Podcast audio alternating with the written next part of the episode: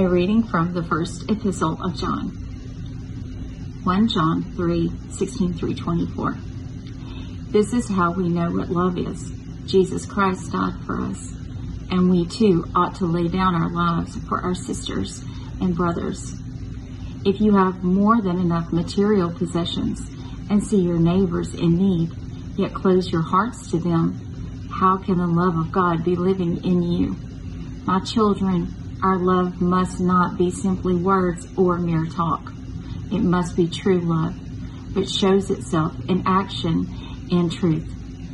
This then is how we'll know we belong to the truth. This is how we'll be confident in God's presence, even if our consciences condemn us. We know that God is greater than our consciences and that God knows everything. And if our consciences do not condemn us, my friends, then we have confidence before God. And we will receive whatever we ask from God's hand because we keep the commandments and do what is pleasing in God's sight. The commandments are these that we believe in the name of God's own, Jesus Christ, and that we love one another as we are told to do. Those who keep these commandments live in God, and God lives in them. We know that God lives in us by the Spirit given to us. This is one of our sacred texts. Thanks be to God.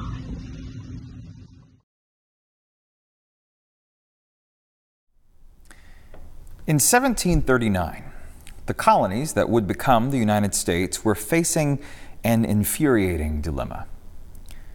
For nearly 50 years, rather than trading in gold or silver or services, they had been learning to trade in notes or bills, pieces of paper pledging that they were backed by a certain amount of actual value. There were dollar bills and $5 bills, $10 bills, etc. And this practice had been working well, or as well as to be expected, until counterfeiters began the work of slowly undermining the whole system as they got better and better at writing up fake, counterfeit bills. It became a very real question. How does one distinguish between a piece of paper worth $5 and a piece of paper worth the price of a piece of paper? Well, as you might have guessed, as this is a story about American history, onto the scene walks Benjamin Franklin with a solution. He uses his Philadelphia printing firm to start producing colonial bills not just on regular paper, but with nature prints, raised, unique patterns cast from actual leaves. And suddenly, authenticity becomes more difficult to fake. Now, the problem, of course, did not go away entirely. This was the beginning of a struggle that would continue to evolve. And the latest and most interesting innovation, which you're probably thinking of right now came in the mid 90s with the introduction of the watermark. Hold a bill up to the light, and the light will quickly tell you if what you're looking at is genuine or a counterfeit, empty of any real value. The author of our text this morning, writing to us from the first century, was facing a similar struggle, though not with notes or bills but people. The church in the first century was increasingly getting confused.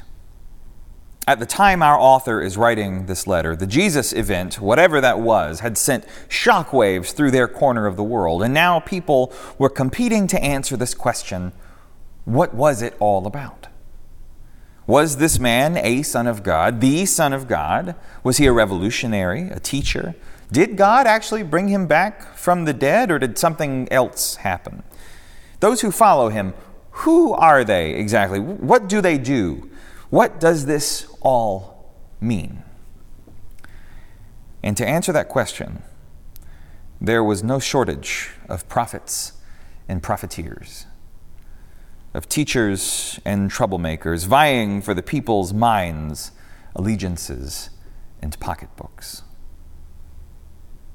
What, the people begin asking, is genuine and what is counterfeit? And in this way, we are not so different from that first century community. Deeply suspicious that much of what currently passes for Christianity may in reality be a well decorated counterfeit. So, it is onto this concern and into these questions that our author writes these words. Do you want to know what is genuine? I'll tell you. This is how we know what love is that Jesus Christ died for us. And we too, if we follow him, are to lay down our lives in love for our neighbors. When the voices are too many and the counterfeits too colorful, let this be your bedrock. Let your lives bear the cruciform shape of Jesus, who loved his neighbors so deeply that it cost him his life. Hold us up to the light, and it is this that reveals the truth. The only true test of faith is how we are opening ourselves to embody God's love.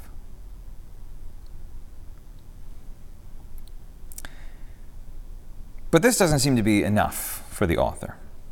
After all, even self sacrificial love can be spun to mean many different things, few of which are healthy. So the author gets more specific. Genuine faith, they write, must bear the fruit of justice and loving kindness. If you have more than enough material possessions and you see your neighbors in need, the author writes, then share my children, our love must not be simply words or mere talk, full of hot air with no real substance.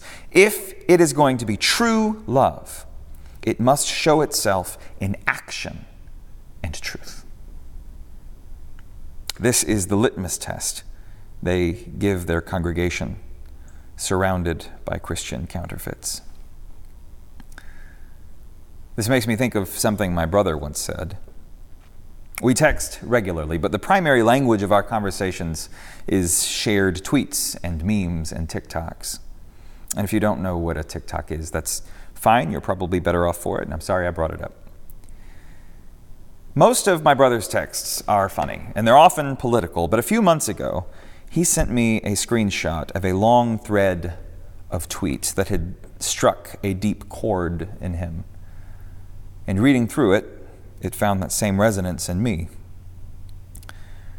Though the actual message is now lost in several months of conversation, I can't forget the gist of it.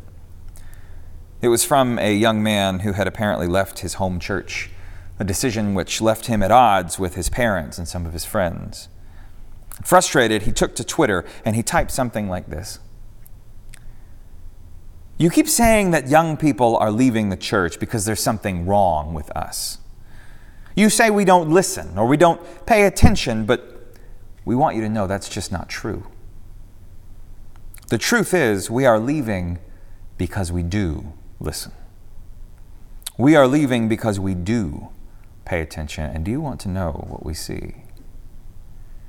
We see people who care everything about words and rhetoric and culture wars and power and nothing at all about living the kind of life that Jesus taught us to live.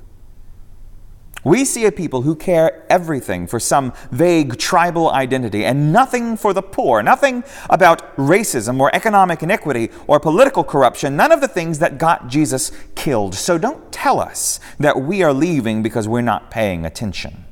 Don't tell us that we're leaving because something is wrong with us.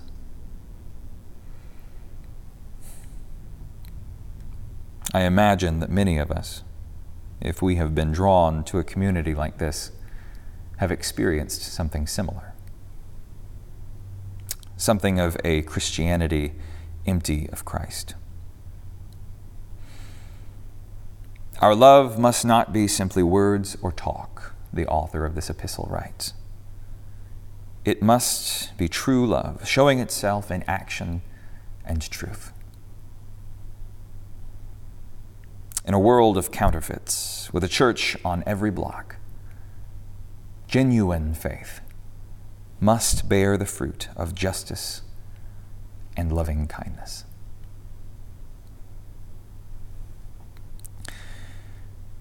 However, with respect to the author of this epistle, while what they write is true, there is a problem. As self righteously as we may want to read and repeat their words, to throw them at others, at false and counterfeit Christians, how many of us, I wonder, have closed our hearts to people in need 10 or 12 times already this morning? The author seems to think that the solution is to shame us into a different kind of behavior, to have us check our conscience in God's presence. But if there is one thing I have learned from years of bad religion, it's that shame suffocates any kind of genuine love or peace that could give birth to the kind of love this author so desires. It's a self defeating approach. With shame, we wind up closing ourselves rather than opening to embody God's love. The author writes If you have more than enough material possessions and see your neighbors in need, yet close your heart to them, how can you say the love of God is living in you? You are a liar, they accuse, plain and simple, and of that you should be ashamed. Works of justice, they write are how you'll achieve confidence in the presence of God. Parker Palmer, a brilliant Quaker author, writes that he lived much of his early life enslaved to this kind of shame justice thinking. He didn't want to do things like work in a food pantry or give away his material possessions to the poor.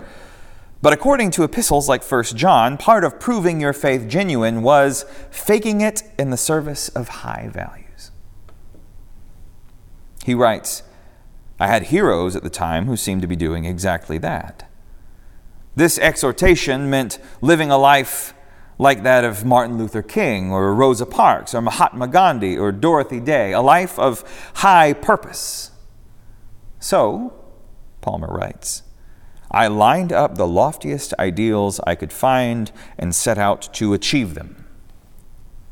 And then he admits the results were rarely admirable, often laughable, and sometimes grotesque.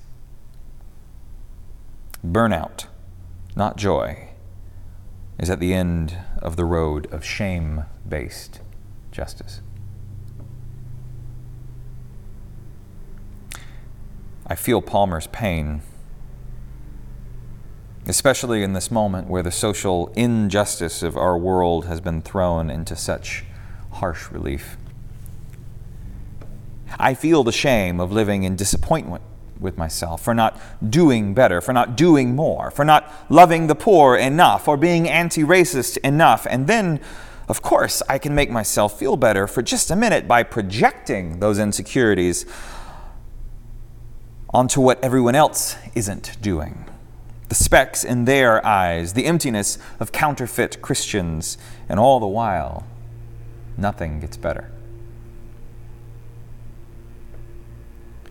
With shame, we wind up closing ourselves rather than opening ourselves to embody God's love. So, what then? is the alternative. In a world of counterfeits, are we to continue to call out those who do not bear the fruit of justice? Are we to continue to shame ourselves into caring and action? I don't think so.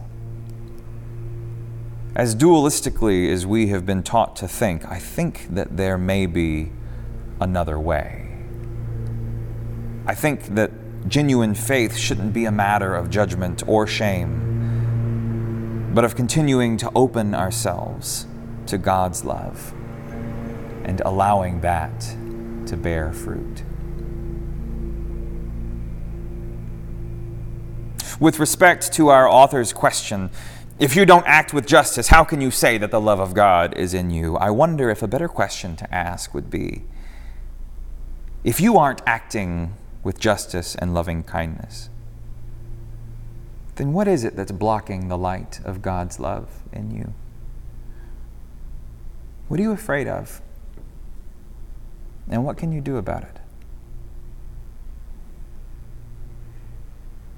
Once there was a woman who desperately wanted to grow flowers, but week after week her small raised bed yielded nothing at all.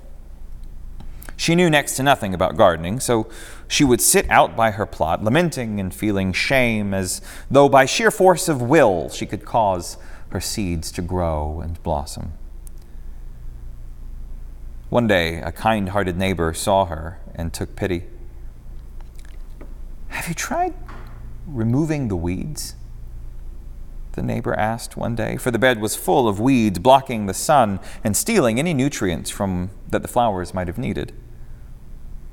The would be gardener listened and removed the weeds, but still nothing grew. Have you tried removing the rocks? The neighbor asked. For, under the weeds, it was revealed that the bed was filled with large stones. She spent the afternoon removing the rocks and breaking up the hard soil, but still, nothing grew. Have you tried feeding it compost? The neighbor asked, and watering it each morning. And as obvious as this seemed, the woman had not. She began to do this, and almost at once the seeds, the seeds began to respond. And what was once bleak and lifeless terrain soon blossomed into the most beautiful rainbow of flowers she had seen. As foolish as we might regard this gardener, are we really so different? After all, you can't simply grit your teeth and be more kind, or hunker down and be more just, or less racist, or better at caring for others. It must begin with the question of self examination, of compassionate and understanding self inquiry and practice. What if we asked ourselves what steals our attention and chokes out the life in us? What if we asked ourselves what nourishes the seeds of joy and peace in us? For it is the joyful person who can most easily share what they have. What are we afraid of that keeps us from abandoning our entire selves to this process? And then, not by any shame or guilt, but by mindfulness and understanding, will we find the way opening and the light shining, and the fruits of God's Spirit growing naturally from the soil of our truest selves. Genuine faith should not be a matter of judgment or shame, but of continuing to open ourselves to God's love.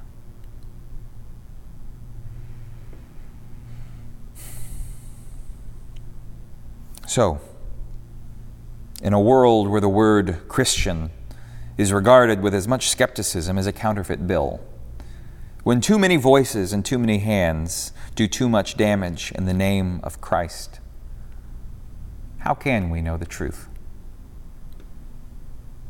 How do we tell the counterfeits from the genuine articles, whether we're talking about ourselves or others? When we hold one up to the light, as we get a feel for its texture. What is it that lets us know that this is something that leads to life and freedom and not shame and fear? I believe the only true test of faith is how we are opening ourselves to embody God's love and then dying to ourselves and watering the seeds of the Spirit in us, the kingdom will grow in us like sprouts from the soil, spread like yeast through dough, until at last, naturally and with joy, we bear the fruits of justice and loving kindness in this world. The commandments are these, the author of 1 John writes, that we believe in the name of God's own Jesus Christ, and that we love one another as we were shown how to do. Those who live by these commandments will live in God and know God living in them. We know that God lives in us by the Spirit of love that dwells in each of us.